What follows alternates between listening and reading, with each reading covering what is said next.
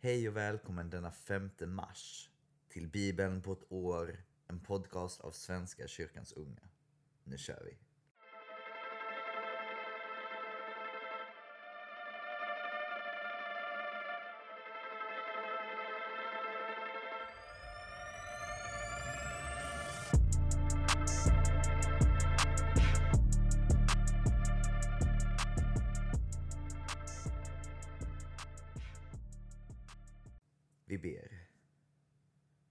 Gud för denna lördag. Tack för den sol som åter går upp. Tack för att du stöder och bär oss. Hjälp oss alla att finna din fred och frid, Herre. Ge oss glädje och energi och var med i dagens bibelläsning. Tala till oss genom det vi läser. I Jesu namn, Amen. Ja, det är ju den 5 mars idag. Och solen lyser fint, i alla fall här i Uppsala där jag befinner mig. Vi börjar i fjärde Mosebok, kapitel 4, vers 1 till kapitel 5, vers 31. Herren talade till Mose och Aron. Räkna antalet kehatiter bland leviterna, släkt för släkt och familj för familj Samtliga arbetsföra från 30 års ålder och uppåt, ända till 50 år. De ska göra tjänst vid uppenbarelsetältet. Detta är kehatiternas uppgift vid uppenbarelsetältet. Att svara för de högheliga föremålen. När lägret bryts ska Aron och hans söner gå in och ta ner det skylande förhänget och hölja förbundstecknets ark med det. Sedan ska de lägga ett täcke av delfinskinn över den och breda ut ett täcke ovanpå, helt i violett. Därefter ska de skjuta in bärstängerna. Över skådebrödsbordet ska de breda ut ett violett kläde och ställa faten, skålarna och bägarna ovanpå, liksom kannorna till dryckesoffren Även skådebröden ska ligga där. De ska breda ut ett karmosinrött kläde över allt detta och sedan hölja det hela med ett överdrag av delfinskinn. Därefter ska de skjuta in bärstängerna. De ska ta ett violett kläde och hölja lampstället, dess lampor, tänger och brickor samt alla oljekrus som behövs när det används och de ska förse lampstället och dess tillbehör med ett överdrag av delfinskinn. Därefter ska de lägga allt sammans på en bår. Över det gyllene altaret ska de breda ut ett violett kläde och sedan ska de hölja det med ett överdrag av delfinskinn. Därefter ska de skjuta in bärstängerna.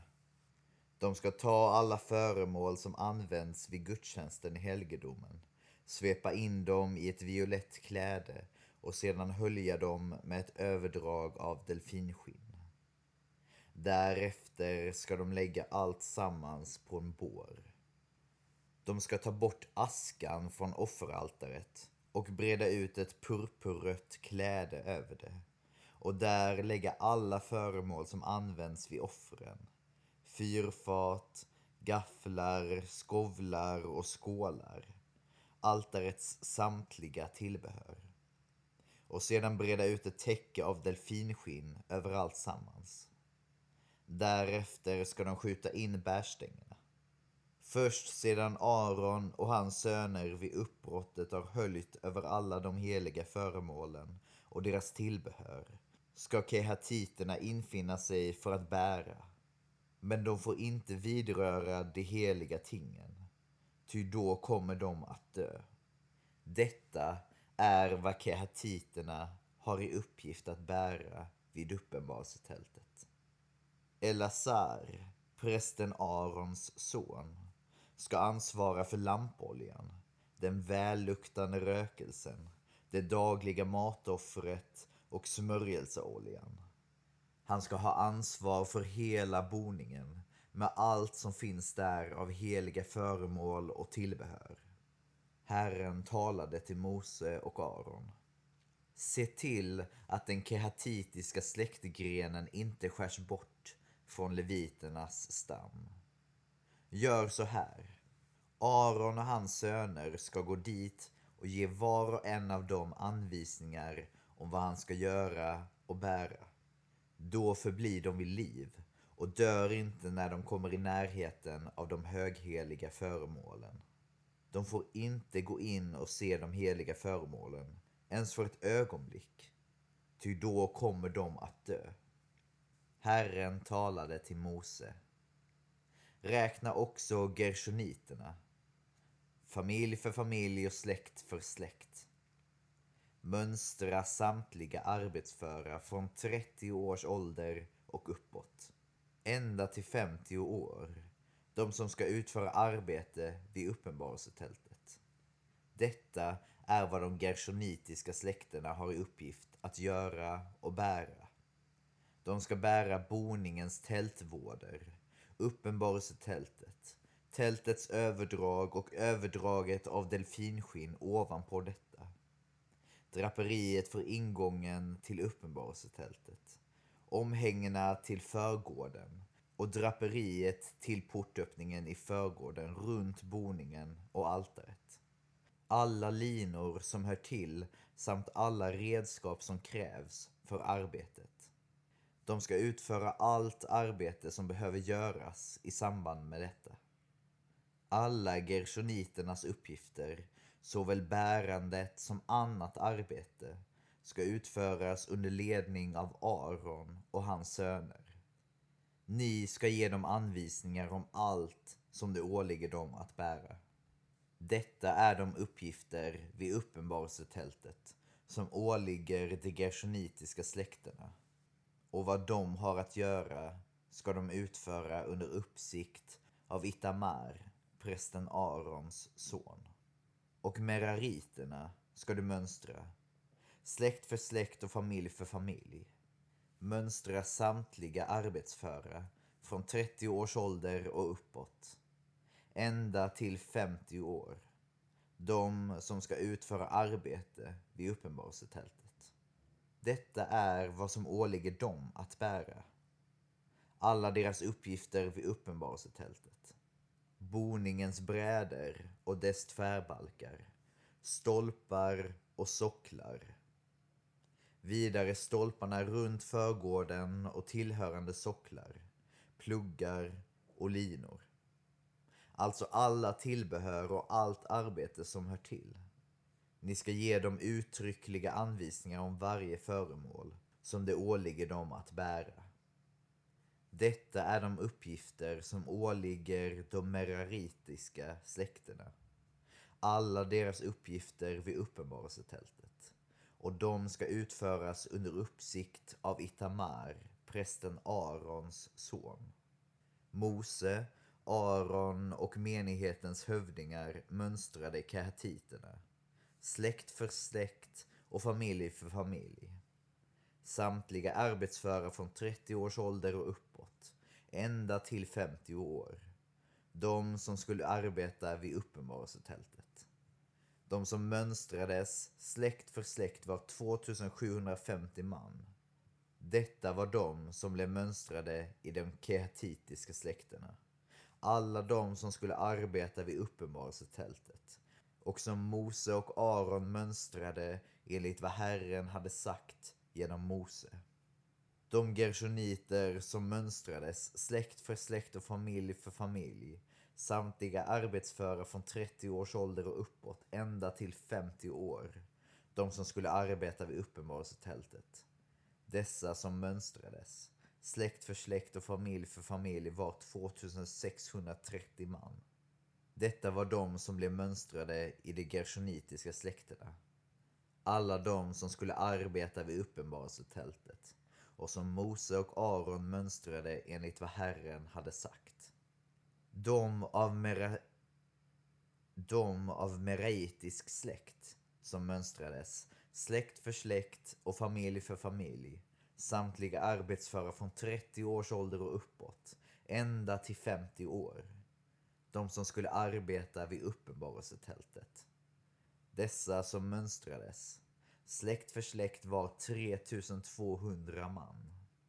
Dessa var de som blev mönstrade i de meraritiska släkterna, de som Mose och Aron mönstrade enligt vad Herren hade sagt genom Mose. De leviter som Mose, Aron och Israels hövdingar mönstrade, släkt för släkt och familj för familj. Samtliga från 30 års ålder och uppåt, ända till 50 år. Alla arbetsdugliga som skulle bära eller utföra andra uppgifter vid uppenbarelsetältet. Dessa som mönstrades var sammanlagt 8580 man. Enligt vad Herren hade sagt genom Mose insattes var och en till att göra eller bära det han skulle. Och de blev mönstrade så som Herren hade befallt Mose. Herren talade till Mose.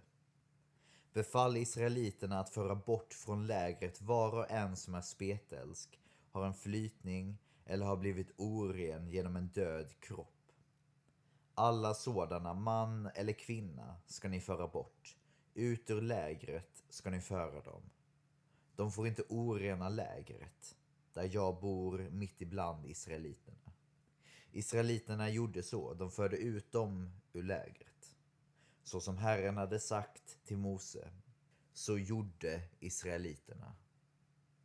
Herren talade till Mose. Säg till israeliterna, om någon, man eller kvinna, handlar trolöst mot Herren genom att begå en synd av det slag som människor kan begå och sedan inser sin skuld, ska han bekänna den synd han har begått och lämna ersättning med fulla värdet och därtill en femtedel till den som han har förbrutit sig mot. Men om denne inte har någon skyldeman som kan ta emot ersättningen ska den tillfalla Herren, alltså prästen, utöver soningsbaggen med vilken prästen bringar försoning åt den skyldige. Alla heliga gåvor som israeliterna ger som offergärd och bär fram till prästen ska tillhöra honom. Alla deras heliga gåvor tillhör prästen. Vad någon ger åt prästen ska tillhöra honom. Herren talade till Mose. Säg till israeliterna. Om en man har en hustru som bedrar honom och är otrogen genom att någon har samlag med henne utan att upptäckas av mannen och hon inte blir avslöjad fastän hon har orenat sig eftersom det inte finns några vittnen och hon inte tagits på bar gärning. Och om mannen grips av svartsjuka mot sin hustru som har orenat sig. Eller om mannen grips av svartsjuka mot sin hustru fastän hon inte har orenat sig. Då ska mannen föra sin hustru till prästen. Han ska ha med sig en tiondels efa kornmjöl som offer för hennes skull. Men han ska inte hälla på någon olja eller lägga på rökelse. Ty detta är ett svartsjukaoffer. Ett påminnelseoffer som gör att ett brott kan uppdagas. Prästen ska föra fram kvinnan och ställa henne inför Herren. Han ska ta heligt vatten i ett lerkärl och sedan ta lite jord från boningens golv och lägga det i vattnet. När prästen har ställt kvinnan inför Herren ska han lösa hennes hår och lägga påminnelseoffret, svartsjukeoffret, i hennes händer. Det förbannelsebringande bittra vattnet häller han själv i handen. Prästen uttalar nu en besvärjelse över kvinnan. Om ingen har legat med dig och om du inte har bedragit den man du tillhör och inte orenat dig, då må detta förbannelsebringande bittra vatten inte skada dig. Men om du har bedragit den man du tillhör och orenat dig genom att någon annan än din man haft umgänge med dig. Och i sin besvärjelse uttalar prästen en förbannelseed över kvinnan. Då må Herren göra dig till ett avskräckande exempel som ditt folk ska använda i förbannelser och eder. Må Herren låta ditt sköte vissna och din buk svullna Må detta förbannelsebringande vatten tränga in i din kropp och få din buk att svullna och ditt sköte att vissna. Och kvinnan ska säga, Ja, må detta ske. Prästen ska skriva ner förbannelsen och sedan låta skriften utplånas i det bittra vattnet. När han ger kvinnan att dricka av det förbannelsebringande bittra vattnet ska det tränga in i henne med bitter verkan. Prästen tar nu svartsjukeoffret ur kvinnans hand, lyfter upp det inför Herren och bär fram det till altaret. Av offret ska han ta en handfull som deloffer och bränna på altaret. Därefter låter han kvinnan dricka av vattnet. När hon har druckit av vattnet händer detta. Om hon har orenat sig och varit otrogen mot sin man kommer det förbannelsebringande vattnet att tränga in i henne med bitter verkan. Hennes buk svullnar och hennes sköte vissnar. Och kvinnan blir ett avskräckande exempel som hennes folk använder i förbannelser. Men om kvinnan inte har orenat sig utan är oskyldig ska hon inte komma till skada utan kunna ta emot mannens säd. Detta är lagen om svartsjuka som gäller när en kvinna som tillhör en man bedrar honom och orenar sig. Eller när en man grips av svartsjuka mot sin hustru. Han ska då ställa sin hustru inför Herren och prästen ska göra med henne allt som föreskrivs i denna lag. Mannen är fri från skuld medan kvinnan ska bära den skuld hon själv dragit över sig. Vi fortsätter i Markus evangeliet kapitel 12, vers 18 till 37. Sedan kom det några saduker. De säger att det inte finns någon uppståndelse. Och frågade honom. Mästare, Mose lär oss i skriften att om någon har en bror som dör och lämnar efter sin hustru men inga barn, så ska han gifta sig med änkan och skaffa efterkommande åt brodern. Nu fanns det sju bröder. Den första gifte sig och dog utan att lämna barn efter sig. Den andra gifte sig med änkan och dog också barnlös. Likaså den tredje. Ingen av de sju fick några barn. Till slut dog också kvinnan. När de uppstår på uppståndelsens dag, vems hustru blir hon då? Alla sju hade ju haft henne som hustru. Jesus svarade Är det inte därför att ni varken kan skriften eller vet något om Guds makt som ni misstar er? När de har uppstått gifter de sig inte och blir inte bortgifta utan är som änglar i himlen. Men vad det beträffar att de döda uppstår har ni då inte i Moseböckerna läst stället om törnbusken hur Gud säger till Mose Jag är Abrahams Gud och Isaks Gud och Jakobs Gud. Gud är inte en Gud för döda utan för levande. Ni tar grundligt miste. En av de skriftlärda som hörde dem diskutera märkte hur väl Jesus svarade och kom fram och frågade honom. Vilket är det viktigaste budet? av alla. Jesus svarade, viktigast är detta. Hör Israel, Herren vår Gud är den enda Herren och du ska älska Herren din Gud av hela ditt hjärta, av hela din själ, av hela ditt förstånd och av hela din kraft. Sedan kommer detta. Du ska älska din nästa som dig själv. Något större bud än dessa finns inte. Den skriftlärde sade, du har rätt, mästare. Det är som du säger, han är den ende. Det finns ingen annan än han. Att älska honom av hela sitt hjärta, av hela sitt förstånd och av hela sin kraft. Och att älska sin nästa som sig själv. Det är mer än alla brännoffer och andra offer.